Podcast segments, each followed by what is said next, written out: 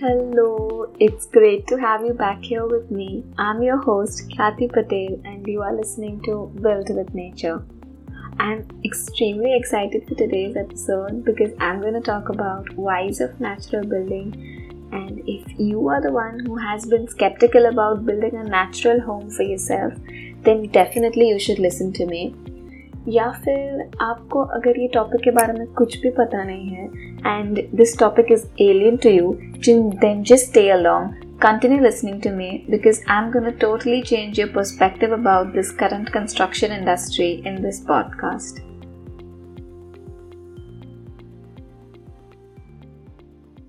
To start with, all of us know that the ecology of our planet is suffering badly, and all the species, yes, including us, are in danger. Nature has its self healing and self adjusting mechanism, and nature does not need us to protect herself. We need to protect nature so that we and other species can survive on this planet and live a healthy and peaceful life. So, talking about the construction sector, the construction industries produce extremely high quantities of waste Approximately 70 to 80% of the total solid waste is construction debris. And just look at the rate at which the houses, apartments, or complexes are being demolished around you, and the rate at which you know you see the new constructions coming up. You will not need any further statistics for that. Can we consciously choose to take some burden off the planet? Can all of us come together to do our bit and build more resilient structures with a unique combination of the present advanced technology along with our traditional wisdoms? Can we consciously choose to use materials that are locally available? Can we build with minimum amount of energy required?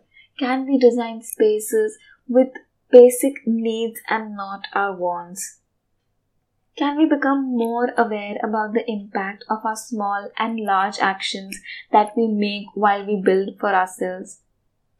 And one of the extremely important ones can we consciously choose what type of house we want to live in? Not doing it for the sake of environment, but also for your personal well being. Have you ever thought of it? What exactly was natural building years and years and years ago? Actually, even before industrialization? They were just normal buildings. There was no such thing as natural building. They were just simply structures built with whatever resources available nearby to protect themselves from the external harsh environment. For example, using the soil from the ground stones from the nearby mountain, wood from the adjacent forest, or lime from the village kiln. All the family members used to come together and work as laborers to execute the structure. All these traditional or vernacular structures were made by hand because back then there was no machines for us to do that. Every village has its different typology. Every house in the village had uniqueness in their structures because each and every house were built by the owners staying in that house. Thus, every house resembled the owner's unique personality. And it's ironic to see that these beautiful structures were the outcome by the people who had no specific qualification to build them. They had very minimum finances and they got creative with whatever nature had to offer them. All these designs were the outcome of years and years and years of observing the nature around, following their inherent common sense and their strong intuition for building. They may or may not know the scientific knowledge behind building with nature, but definitely they knew hows and why they needed to do that. As of the time passes by, we can now see that these strong hows and whys actually fading away and it's so important for us to keep that traditional wisdom passing down the generation because soon all of us are going to need them. The traditional buildings play an important role in creating a healthy home for occupants and the environment. What actually are these materials? So, they are the materials that are abundantly available in the specific region or nearby a site, which can be either renewable, recycled, or can be reused. So, some of the examples of these materials are wood, earth, lime, straw, bamboo, actually, whatever that's available nearby to your site. So, building a shelter falls under one of our basic survival behavior. Food and community being the other two. Building a house was considered as a part of our lifestyle, just like farming and growing your own food.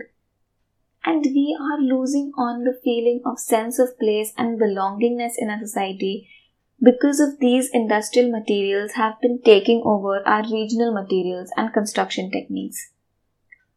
The structures have been there for generations. The structures have withstood the test of time, and yet many of us are blinded by these energy intensive materials that the industries force us to use. This typology of structure has existed for like what, thousands and thousands of years, and very slowly people have actually started accepting them. And they have started realizing the importance of these materials because of the increasing environmental concerns, environmental awareness, and the environmental impact these energy intensive materials have had on our life and our nature. So, natural building truly ticks the three boxes of sustainability environmental, economical, and social. So, talking about first environmental, it is all about using natural materials whose extraction cause the least harm to the environment. So, we are using the materials that can actually go back to earth or can be totally reused without any energy intensive recycling system. So it's usually the available natural materials in its extremely raw state with minimum or actually no industrial processing of the material the manufacturing of the processed materials release so much of toxins into our environment. So, taking an example of cement, it's the world's single industry responsible for producing what like approximately 8% of the global carbon emissions. 6.5% of the CO2 emissions come from iron and steel production majority of the forests face are facing deforestation due to this industry. And there are so many other ill effects that I will actually someday cover in the upcoming episodes. But to sum up, majority of the processed building materials have played a vital role in damaging our environment, be it during its production stage or at its end of life. Of course, I'm not saying natural buildings have zero impact on the environment. It's next to impossible to build a structure today with no environmental impact. But it's our sole responsibility to make sure we reduce our impacts as much as possible and try to localize our damage rather than globalizing it. So, second is economical. Since we're using locally available raw materials for construction, automatically the transportation of the material reduces and making the usage of these materials economical.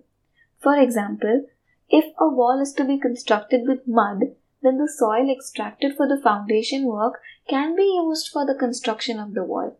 Considering if it's of an ideal mix for execution, if we see practically, the material cost of mud is zero. Since there's no separate excavation or transportation cost involved, because we are using the mud or the soil from the exact same piece of land on which we are going to build the house. The more we reduce the carbon footprint of the material we are using for construction, the more economical the structure will eventually become. So, by building with whatever resources available for you, building only what you genuinely need, involving yourself as labor for constructing the house, all of these can help you reduce the cost of your house and make your house unbelievably affordable. So, third is, of course, social aspects. Humans are social beings, all of us know that. We tend to live in group and develop a unique culture. Making a shelter is a collective activity. It's essential in making communities with available common resources and developing a sense of security. The houses represent the traditional traditions of the people involved in building. These houses actually resemble the tradition of the people who are actually involved in building the, building the house. And due to the drastic change in our social lifestyle, we can see the face of architecture changing now. Is it good or bad for us? Is not what I'm going to talk about today, but definitely how back then so society played a vital role in building a house. Every village in the past, or or few in the present as well, have had people with various occupations living in harmony with each other and with nature, and which is why architecture was flourishing back then. Every village at least had a lohar, kumbhar, sutar, gavandi, so that is a blacksmith, potter, carpenter, mason, respectively, in the community that helped each other to build the house. And due to change in our lifestyle, it's quite difficult to find these masters in village, but definitely not impossible. Maintaining the house was again a social event which enforced people to gather and work together for everyone's well being. Natural building encourages the use of techniques that involve human touch to the building, unleashing one's creativity. As rightfully said by Ianto Evans, it's the dynamic where people depend on each other and on personal creativity to get their basic needs met, instead handing over their powers to the government or corporations. So, this is how natural building ticks all the three boxes of sustainability, but with having various conditions applied, considering you already have the natural building mindset. But yeah, definitely it ticks all the three boxes of sustainability. Have you ever seen a kid play in mud? Like, how much ever you try to convince them not to jump in the puddle of mud, they happily do it without any regret. That's because they truly enjoy the fun process. They enjoy the feeling that the mud gives them. Playing in mud is the basic biological need, and this has many physical, psychological, emotional benefits for the kids.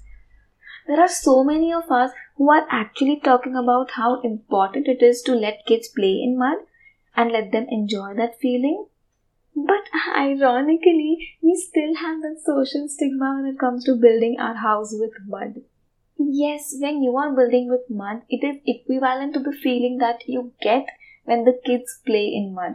It is said that the clay has the ability to absorb toxins and it is very therapeutic.